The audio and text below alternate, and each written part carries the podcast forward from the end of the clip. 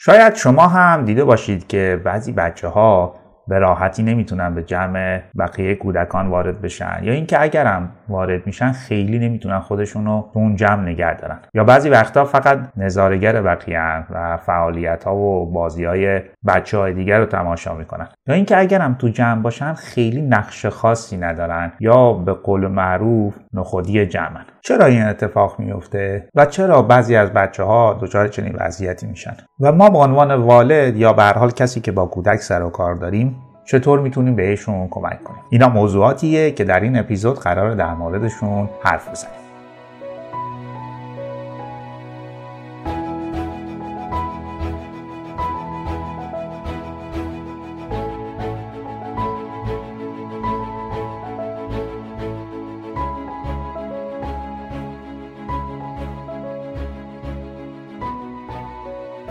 سلام این اپیزود چهل و یکم از پادکست رادیو والدگریه که در خرداد 1402 منتشر میشه. من هم آرش قنواتی هستم و اینجا یعنی در پادکست رادیو والدگری در مورد موضوعاتی صحبت می‌کنم که شاید در شناخت بهتر کودک و همینطور فرزن پروری با کیفیت بتونه بهتون کمک کنه.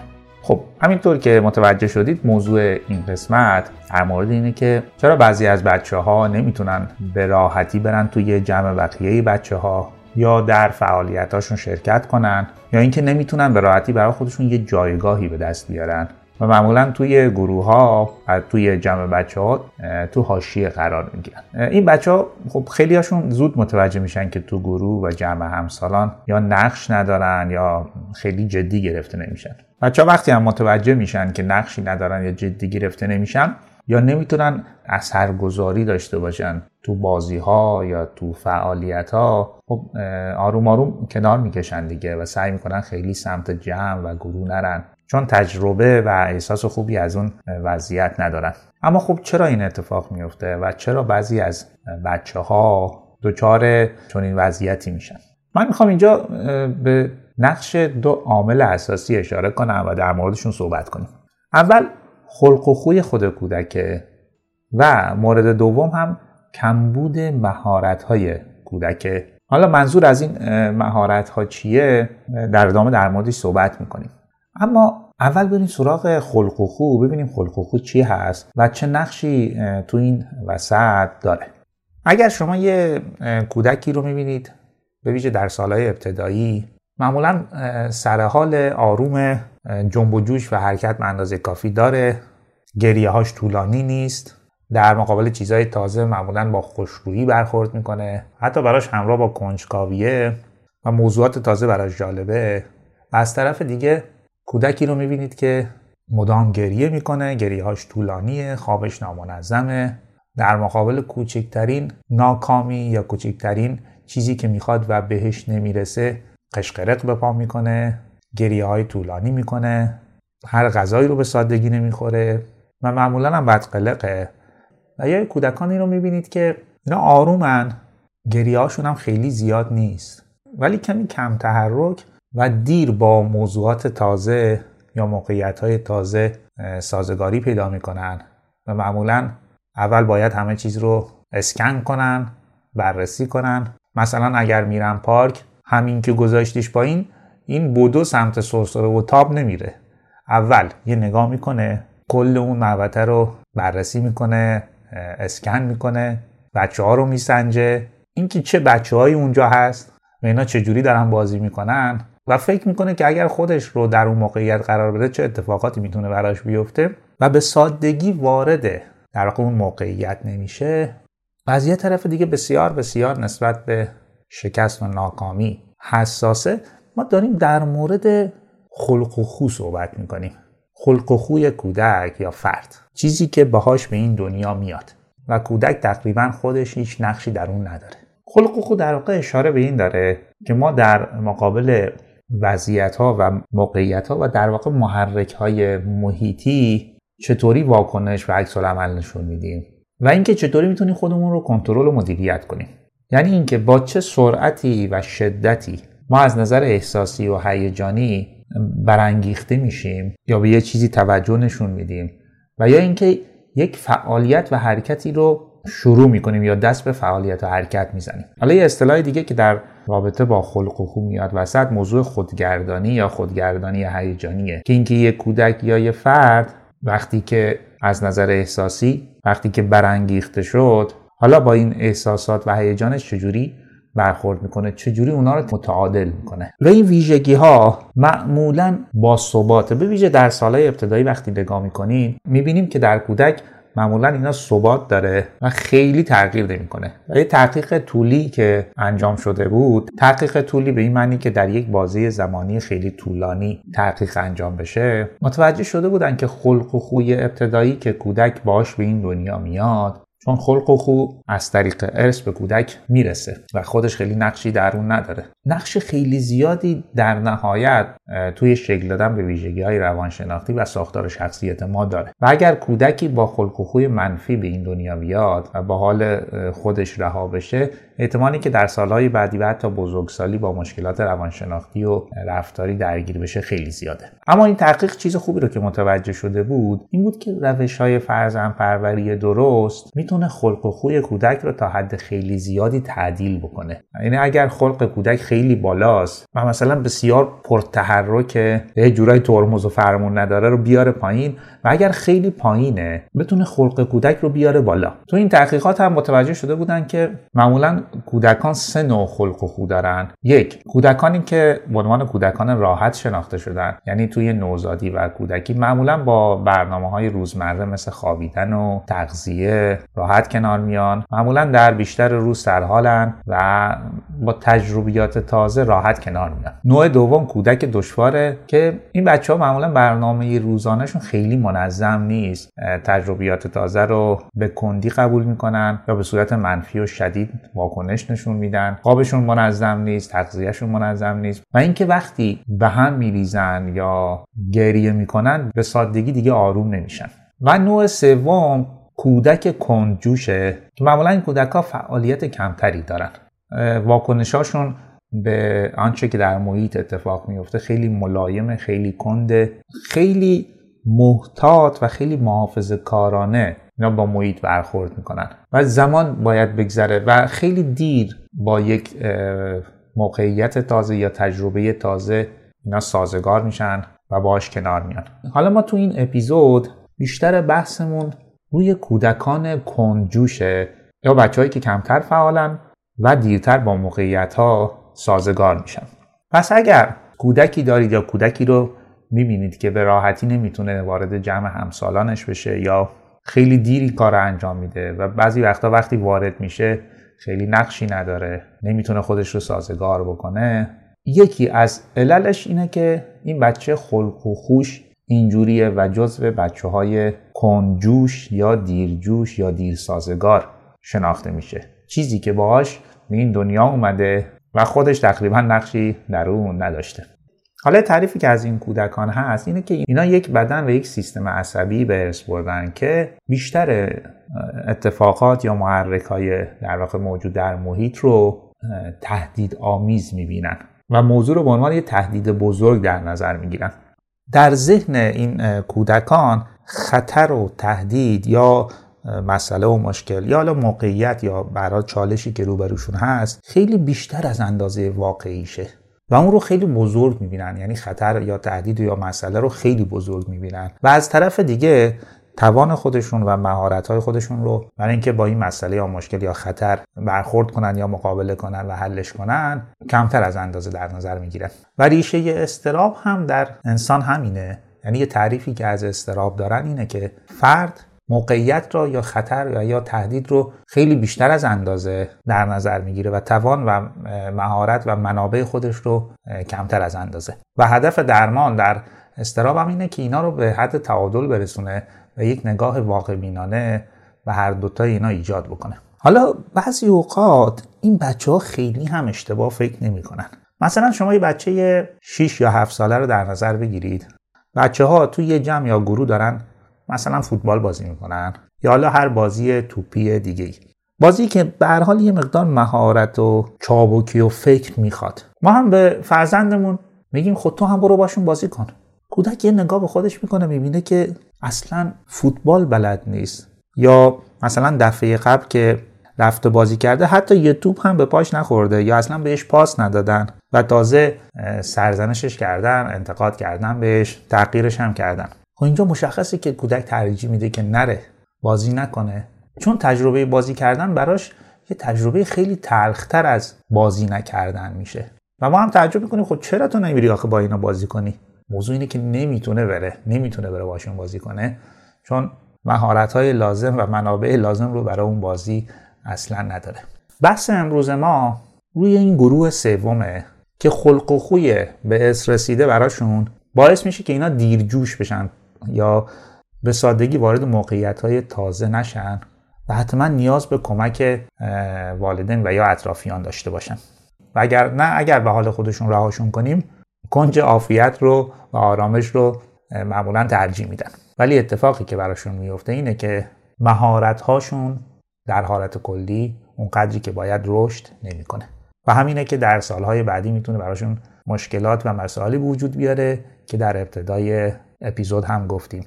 یعنی این بچه ها به سادگی نتونن وارد گروه همسالان بشن نتونن وارد فعالیت هاشون بشن و یا اینکه اگر هم بتونن به جمع همسالان وارد بشن اونقدر نتونن خودشون حفظ بکنن و یا از همه بدتر از طرف همسالان اینا ترد بشن و کنار گذاشته بشن.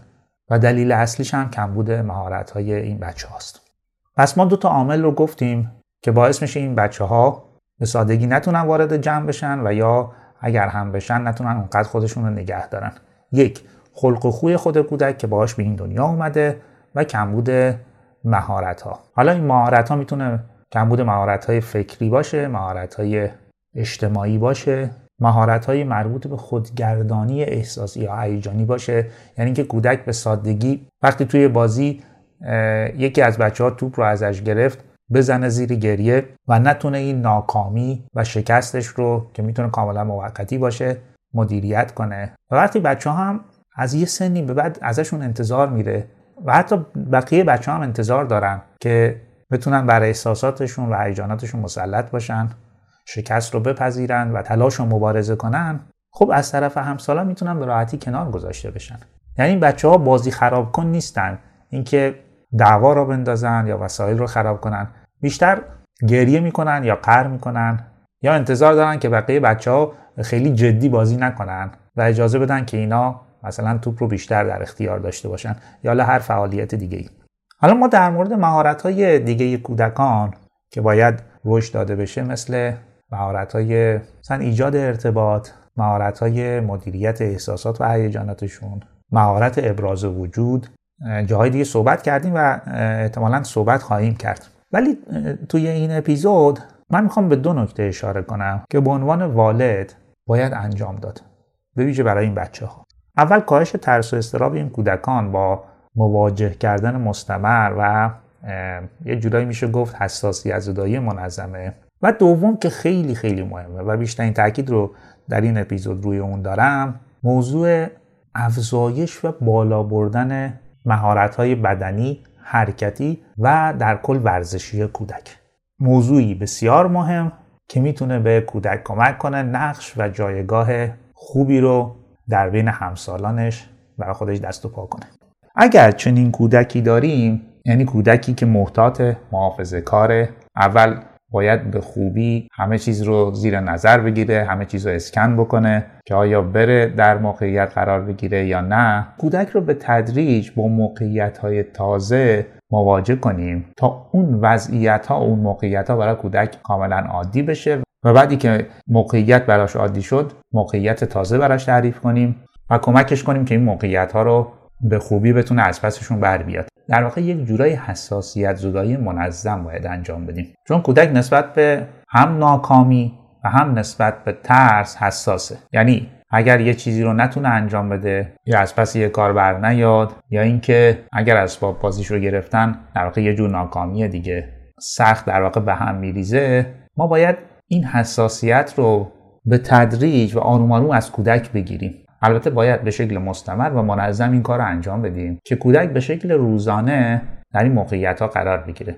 موقعیت هایی که یک کمی برای کودک در واقع چالش داشته باشه یک کمی برای سخت باشه و با کمی تلاش بتونه موقعیت رو از پسش بر بیاد و رد کنه. وگرنه وگرنه کودکانی که خلق و خوی محتاط و محافظه کار دارن اگر موقعیت خیلی سخت باشه براشون به سادگی به هم میریزن و اصلا حاضر نیستن که تو موقعیت و تو وضعیت قرار بگیرن. یه جورایی ما به عنوان والد هم می‌تونیم کار خودمون رو خراب کنیم. بعد از اون به راحتی نتونیم کودک رو در موقعیت هایی که براش خوبه و لازمه قرار بدیم. و دوم که خیلی خیلی مهمه و بیشترین تاکید رو در این اپیزود روی اون دارم موضوع افزایش و بالا بردن مهارت های بدنی حرکتی و در کل ورزشی کودک. البته مهارت های ورزشی خب در سنین بالاتر خودش رو نشون میده ولی مهارت های بدنی از همون زمانی که کودک سینه خیز میره یا چهار دست و پا حرکت می‌کنه این مهارت های بدنی شروع میشه و خود کودک هم معمولا تمایل داره که این مهارت های بدنیش رو بیشتر کنه افزایش بده و بر محیط تسلط پیدا بکنه. اما کودکانی که این مقدار کنتر با موقعیت ها مواجه میشن و خودشون رو درگیر می‌کنن. نیاز دارن که ما به عنوان والد کمکشون کنیم موقعیت براشون فراهم کنیم تا مهارت های بدنیشون بالاتر بره. تا اونجایی که تولد تا سه سالگی رو اصلا دوره حسی حرکتی از نظر فکری، شناختی و هوشی نامگذاری کردن. یعنی کودک از طریق حس و حرکت سعی می‌کنه با محیط اطرافش ارتباط برقرار بکنه. محیط اطرافش رو بشناسه و از درگیر شدن با محیط اطرافش لذت ببره. و موضوع رشد مهارت های بدنی و در آینده مهارت های ورزشی اینه که کودک اندازه ها رو تشخیص بده. یعنی فاصله بین اشیا اثرگذاری اشیا بر هم دیگه موضوع ارتفاع و عمق موضوع نیرویی که یک شی می‌خواد که حرکت بکنه و از یک جایی به یک جای دیگه منتقل بشه. مثلا نیرویی که یه توپ می‌خواد اینکه یه توپ رو چقدر باید نیرو بهش بده تا بتونه از جایی که هست بندازه در مثلا سبدی که دو متر باهاش فاصله داره. اینا همش موضوع شناخت اندازه هاست و تخمین اندازه هاست. که اگر توجه کنید توی سه سال اول معمولا کودک مشغول اینجور فعالیت هاست اینجور بازی هاست. چه زمانی که میره بالا میاد پایین چه زمانی که میپره.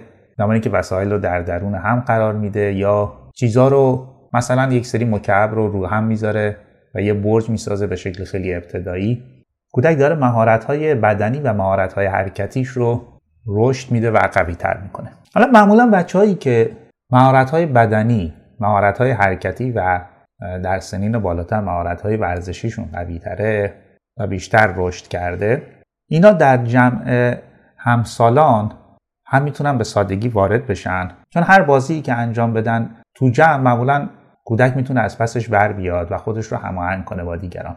یعنی کودکی که مثلا بازی با توپ خیلی انجام داده و تسلط داره بر بازی های توپی حالا تو جمع بچه ها هر بازی توپی که انجام بدن کودک از پسش برمیاد. و خیلی جالبه بچههایی که مثلا فوتبالشون خوبه. وقتی بچه ها میرن مثلا بسکتبال بازی می‌کنن این بسکتبال هم خیلی خوب بازی می‌کنن. میرن والیبال والیبال هم خیلی خوب بازی می‌کنن. دلیلش اینه که این بچه ها بازی با توپ رو شناختن و به سادگی می‌تونن با بازی جدید خودشون رو سازگار بکنن. پس مهارت های بدنی و مهارت های حرکتی و مهارت های ورزشی کودک رو باید خیلی جدی گرفت. دختر و پسر هم نداره یعنی هر دو جنس باید این مهارت ها رو یاد بگیرن. در سه سال اول به اندازه کافی موقعیت در اختیار کودک قرار بدید تا با بدنش با فعالیتش با حرکتش با محیط ارتباط برقرار بکنه. من یکی از مواردی که در کودکان دیدم اینه که بچه ها خیلی دوست دارن وقتی مثلا دو یا سه ساله هستن رو جدول های باریک بغل خیابون یا تو پارک ها راه برن. و از اینکه می‌تونن رو جدول باریک راه برن و تعادلشون رو حفظ بکنن خیلی لذت می‌برن خیلی کیف می‌کنن. ولی که این فعالیت می‌تونه مهارت بدنی و حرکتی کودک رو رشد بده و به پیشرفتش کمک کنه به سادگی از این فعالیت که کودک خودش معمولا انتخاب می‌کنه میگذریم و کودک رو مجبور می‌کنیم مثلا بیا برو سرسره بازی کن یا برو تاب بازی کن. در که اون سرسره و اون تاب خب کودک به اندازه کافی معمولا بازی می‌کنه و شاید اونقدر که این حرکت روی مثلا یک جدول باریک می‌تونه به رشد مهارت های بدنی و حرکتیش کمک کنه اون سرسره کمک نکنه. سرسره جای خودش رو داره و این فعالیت هم جای خودش. بازم برگردم به اهمیت بازی های توپی که چقدر می‌تونه در آینده به کودک کمک کنه. که یک هم در جمع گروه ها حاضر بشه و دو اینکه لذت ببره از بازی های توپی. من خودم هنوز که خاطراتم یادم میاد لذت بخش ترین فعالیت هم فعالیت هایی بوده که با توپ بوده. بازیهایی بوده که با توپ انجام دادیم. حتی الان در بزرگسالی اگر بریم بیرون معمولا برای لذت بردن فعالیتی رو انتخاب می‌کنم که توپ داخلش باشه. ناگفته نمونه که من خودم جزو بچه های دسته سومم یعنی همین بچههایی که داریم در موردشون صحبت می‌کنیم. ولی به دلیل اینکه خب خیلی در شرایط یادگیری مهارت های بدنی حرکتی و ورزشی و به ویژه مهارت های با توپ بودم این مهارت ها رو یاد گرفتم. البته اینجا نباید از نقش برادر بزرگترم که بسیار به من کمک کرد. هرچی که بلد بود و به منم یاد می‌داد. و ما دوتا تو خونه و حیات خونهمون خیلی بازی می‌کردیم. و من مهارت ها رو یاد می‌گرفتم. و وقتی همراه برادرم می‌رفتیم در جمع بچه های کوچه یا محله یا فامیل به دلیل اینکه مهارت ها رو بلد بودم من رو هم بازی می‌دادن. یعنی با اینکه سنم کمتر بود ولی به دلیل اینکه مهارت های ورزشی مهارت های بازی با توپ خوب بود یه جایگاهی برای خودم دست و پا کرده بودم. و اگر این مهارت ها رو یاد نمی گرفتم بیشتر موقعات تماشاچی بودم. یعنی بچه ها تو کوچه فوتبال بازی می‌کردن یا بازی های دیگه و من باید نگاه می‌کردم. چون یه موضوعی که خیلی مهمه و قبلا هم بهش اشاره کردم اینه که وقتی شما یک سری مهارت های بدنی، حرکتی و ورزشی رو یاد می‌گیرید شما دیگه بیشتر بازی ها رو می‌تونید انجام بدید. و با کمی کمی تمرین و یا اینکه کسانی که این بازی رو بلدن برای شما توضیح بدن معمولا خیلی زود با اون بازی سازگار میشید. چون ذهن و بدن تربیت شده آموزش دیده و به سادگی می‌تونه با موقعیت تازه یا فعالیت تازه خودش رو سازگار کنه. و خودتون هم شاید توجه کردید حتی در بزرگسالی معمولا کسانی که تسلطی دارن بر بازی های توپی حالا اگر والیبال انجام بشه فوتبال انجام بشه معمولا اینا وسط بازی هم بازی می‌کنن و کسانی که مهارت ندارن نظارگرن و لذت کسی که داره بازی رو انجام میده کجا تا لذت کسی که فقط نظاره می‌کنه و می‌بینه. موضوع مهم اینه که شاید در سالهای ابتدایی کودک بازی های بدون هدف با توپ انجام بده. ولی شما کمکش کنید که بعضی از بازی ها رو هدفمند انجام بده. شما براش طراحی کنید نه اینکه مجبورش کنید. و خودتون هم تو بازی شرکت کنید. مثلا شما یه سبد می‌ذارید در یه متری یا دو متری و سعی کنید برای فاصله ای که برای کودک امکان پذیر و می‌تونه این کار رو انجام بده توپ درون سبد بندازید. و وقتی که کودک در اون فاصله تسلط کافی پیدا کرد می‌تونید فاصله رو بیشتر بکنید تا کودک تسلط بیشتری از نظر ذهنی و بدنی در بازی های توپی پیدا کنه. و این بازی ها رو شما با شور انجام می‌دید با شوق انجام می‌دید با کودک. تا فرزندتون وقت بیشتری رو مشغول این بازی ها باشه. بازی های بدنی و حرکتی. تا به تدریج تسلطش بالا و بالاتر بره. من به والدین و به ویژه به پدرانی که بچه هاشون تو جمع بچه ها معمولا یا راشون نمیدن یا بازیشون نمیدن یا اینکه نقش چندانی در بازی های مثل فوتبال در جمع بچه ها ندارن میگم که شما باید برید و جداگونه با بچهتون بازی کنید و سعی کنید مهارت های ابتدایی مثلا فوتبال رو یادش بدید باش بازی کنید باش کار بکنید جداگونه. وگرنه تو جمع بچه های به سادگی این بچه نمی‌تونه رشد بکنه. خیلی موقع اصلا توپی به پاش نمی‌خوره که بتونه مهارتی رو کسب بکنه. شما باید جداگونه هر مهارت رو باش کار بکنید. حتی بعضی وقتا لازمه که یه مربی خصوصی براش بگیرید تا یه مدت که تنهایی مهارت ها رو باش کار بکنه. مهارت های بازی با توپ رو. تا وقتی که میاد و در جمع بقیه بچه ها قرار می‌گیره اون مهارت های ابتدایی رو داره. حالا مهارت های بازی جمعی و تیمی رو هم به تدریج یاد می‌گیره. اما اگر تصمیم گرفتید که مهارت های بدنی حرکتی و ورزشی کودک رو افزایش بدید و فرزندتون رو در این زمینه توانمندتر بکنید چند نکته رو بهتر بهش توجه کنید. یکی که آموزش مهارت ها به کودکان به ویژه این کودکان تنها از راه تشویق و تحسین امکان پذیره. و اینکه چالش باید یه جوری برای کودک طراحی بشه که با احتمال 70 تا 80 درصد موفق بشه و بتونه انجامش بده و بره برای چالش مرحله بعد. وگرنه شکست های پشت سر هم معمولا این کودکان رو از کار منصرف می‌کنه و بیخیالشون می‌کنه. چون این بچه ها مستعد عقب نشینی هن. و اینکه برن در کنج آرامش و آسایش خودشون زندگی کنن. دو به هیچ عنوان سرزنش انتقاد تندوتیست و تغییر نکنید. یعنی کودک اگر از پس یک کاری فعالیتی یا چالشی بر نیومد شما نگاه کنید که شاید چالش رو برای سخت در نظر گرفتید یا اینکه تو اون زمان تو اون روز شاید نتونه خوب انجام بده و دنبال موفقیت ها بگردید دنبال توانستن های کودک بگردید اونو برجسته کنید. تا میل پیدا بکنه تا شور و انگیزه پیدا بکنه که بازم تو این فعالیت ها شرکت بکنه و هر روز بهتر و بهتر بشه. نکته سوم اینه که به هیچ عنوان مقایسه نکنید. مقایسه برای این بچه ها خانمان سوزه یعنی مقایسه این بچه ها رو بیچاره می‌کنه. چون کودک به اندازه کافی خودش یه جورایی میشه گفت نگران و مسترب هست و در رابطه با توانمندی های خودش شک و تردید داره. حالا ما با مقایسه این شک و تردید رو دقیقا به یقین تبدیل می‌کنیم. کودک دیگه باورش میشه که تواناییش کمه مهارتاش کمه یا چیز زیادی نمی‌دونه. چون پدر یا مادرم که دارن میگن دیگه که فلانی و بهمانی که از تو خیلی بهترن. تو چرا اینجوری؟ یا به خاطر اینه که تلاش نمی‌کنی دیگه. و این حرفا سمیه که در وجود کودک ریخته میشه و کودک رو عملا یک جانشین می‌کنه. اگر خودتون نمی‌تونید بعضی از مهارت ها رو کار بکنید مثلا وقتی کودک یه مقدار سنش میره بالاتر حتما از کسی بخواید با نظارت خودتون با کودک کار بکنه. نکته پنجم اینه که در ابتدا می‌تونید برای کودک یه همسال پیدا بکنید. البته همسال خیلی قوی نه. یعنی همسالی که در سطح خودشه تا کودک بتونه تو بازی های دو نفره چیزایی که یاد گرفته رو تمرین بکنه و بعد به تدریج تعداد بچه ها رو بیشتر کنید. و نکته ششم اینه که تا اونجایی که می‌تونید فرزندتون رو در ارتباط با کودکان از خودش بزرگتر و ماهرتر از نظر فکری و برحال ورزشی نذارید. یعنی کودک بیشتر با همسالان خودش به ویژه وقتی کودک تازه داره مهارت ها رو یاد می‌گیره و اونقدر قوی نیست کمتر در رابطه با بچه های بزرگتر از خودش قرار بگیره. چون می‌تونه تجربه شکست خیلی براش اتفاق بیفته و از ادامه کار اونو منصرف کنه.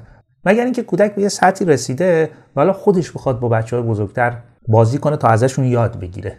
یعنی کودک میره برای یادگیری و می‌دونه سطحش کجاست. ولی می‌خواد خودش رو ارتقا بده و میره با بچه های بزرگتر بازی می‌کنه که من اینو دیدم و معمولا توی بالا بردن توانمندی و ارتقای کودک خیلی خیلی موثره. بازم میگم خود کودک باید این رو بخواد و بدونه که با چه ذهنیتی داره میره با بچه های بزرگتر بازی کنه.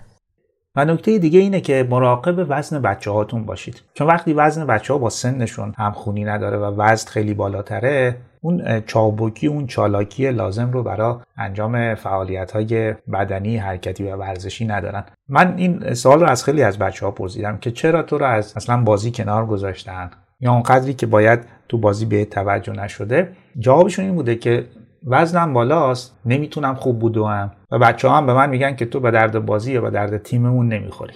و این موضوع به حال مهمیه. چون تصمیم گیرنده اون بچه های همسال کودک ما هستن که چقدر کودک ما رو بپذیرن و توی بازی هاشون تو فعالیت هاشون نقش و جایگاه براش در نظر بگیرن. و در نهایت اینکه کودکانی بچه هایی که بیشتر به مهارت های بدنی، حرکتی و ورزشی تسلط دارن دنیای دیگه یا زندگی دیگه ای رو تجربه می‌کنن. زندگی پر از چالش زندگی پر از احساسات خوب و بد زندگی که به جای تماشاگر بودن بازی دیگران خود کودک در دل بازی ها و فعالیت ها حضور داره و زندگیش رو به معنای واقعی زندگی می‌کنه. زندگی که فقط پیرو و دنبال روی بقیه نیست و با مهارت هایی که یاد گرفته و تسلطی که پیدا کرده یه جاهایی می‌تونه رهبر و کاپیتان هم باشه.